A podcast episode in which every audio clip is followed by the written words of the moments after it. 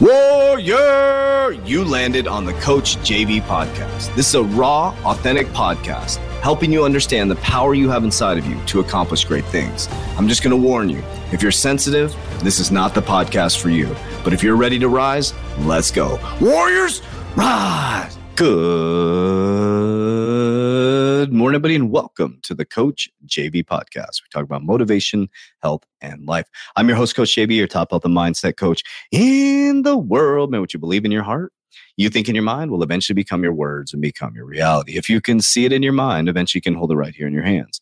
What you repeatedly do gets ingrained in your subconscious mind. What gets ingrained in your subconscious mind becomes an unconscious activity. We're doing the countdown, baby, to January 2024, and we'd love to have you on the journey with us. Imagine a world, thousands of us going through the 120 day challenge, raising our vibration, raising our frequency, getting healthy mentally, spiritually, physically, and financially. Altogether, we will cause a ripple effect that'll go from generation to generation. We've already helped 7,000 500 people since 2020. And my goal, screw it, it's not a goal. We will I know that we will help over a million people by 2025. That's in the description down below. So we've had a podcast today or this week where I talked about Monday, the chips falling, consciousness shift is here. I talked about practical application. And I want to talk about really, really, really, really, really, really questioning, questioning why you believe what you believe. Because one thing that I've learned, and I heard a saying recently that blew my mind. So I have a saying that and this is not based on just saying something. This is based on dealing with a lot of people over the past well my, my lifetime right? And being a coach and, and seeing this. One of the biggest things i've ran managed teams i've had you know as an executive all these different things. I've, I've had interactions with a lot of people. One of the things that i've realized is the people that are complaining the most now i'm going to explain complaining in just a moment. Complaining the most are doing the least and I heard this recently, and it's so true. The people who are most skeptical are always the ones that are the most broke. So the people complaining the most are doing the least, and the people who are most skeptical are the most broke. The reason why is they're complaining. There's a difference between complaining and looking for solutions. There's a big, big difference complaining sounds like this oh we always have to do this and oh my gosh every time jv says this it's that that that that and then there's wanting a solution which says man i'm really excited about this new project. I don't really understand what jv's looking for so i'm going to ask more questions to see if i can get a solution and figure out really what he's looking for right? And then that person who is not complaining reaches out to the right people that can give them an answer to move them forward right? Complainers do this. Complainers go and talk to a bunch of people behind people's backs. And if you talk to more than two people without talking to the person, you're not looking for a solution, you're looking for attention. Okay. Then it goes into being skeptical. Now, there's difference between discernment and being skeptical. Skeptical people, every single time, you know, I have those people in my life, right? Those people in my family. Like, you know, when my father is one of the most skeptical people you ever met, right? Every time you say something, it's like, oh, that doesn't work but you've never done it. and there's many people within my life where I'm like, I'm starting an insurance company. Oh, do you know? Oh, insurance company, you're insurance salesman. What are you gonna do? You're gonna. It's like, oh, do you realize it's 85% of small businesses fail? I'm like, well, what about the 15% that succeed? And not only did we become the 15%, but we became the 1% of the 15%. So it's always the most skeptical people because uh, pay attention to this. Watch, guys. Watch this in your life at work. The people who are complaining the most, look at their productivity.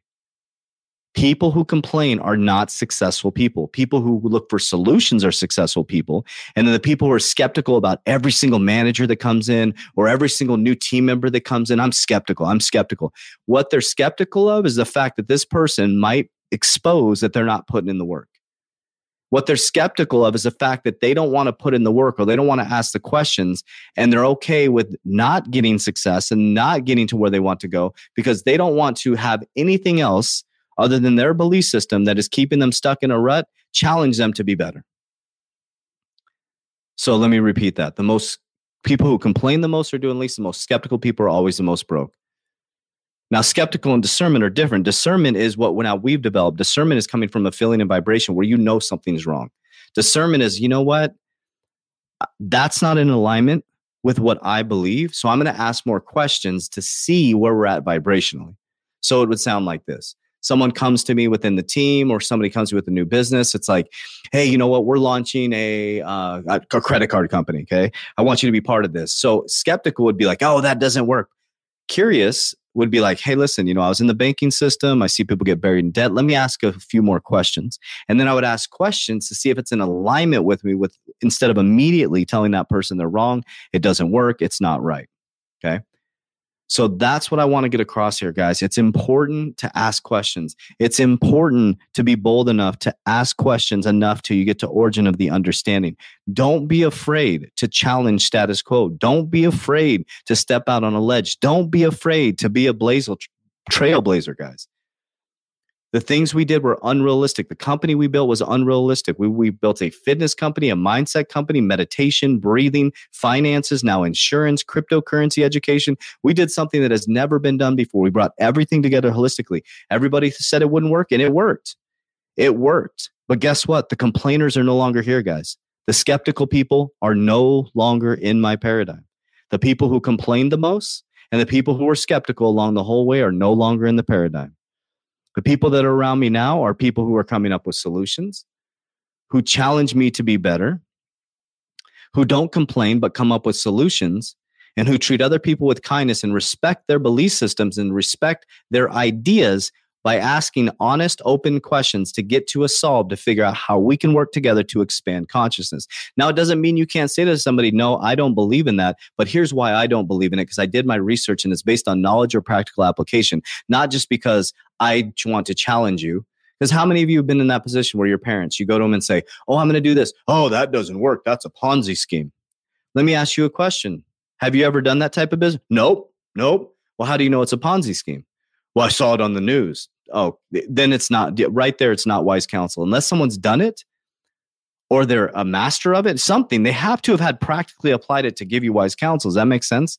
You're not going to go to take to to do generational wealth counseling or get counseling from your family if they've never built generational wealth. If your family is struggling paycheck to paycheck and you go to tell them that you're building a million dollar company and they tell you it's not going to work, why would you take advice from somebody who's living paycheck to paycheck? It's not about being disrespectful. It's about becoming a filter instead of a sponge. It's like letting it filter through you and then go become a sponge for those who have been where you want to go. So I'm not trying to be disrespectful or trying to talk down to people. I'm trying to help people understand discernment because that's the reason we're in this position in our world is because all we do is parrot information. Well, CNN said that this is the best detergent. Have you tried it? They say 85% of small businesses fail. So I know that you will fail. Have you tried to run a business? And what about the 15%? Let's go figure out what the 15% did. And let's go look at what the 1% did. So stop being a complainer, guys. Be a solution creator. Stop being skeptical and start asking questions and use discernment. So stop shitting on people's ideas when you've never done it before. So I appreciate you. I had to get that off my chest. And I love you. Warriors, ah, let's get your shit together. Let's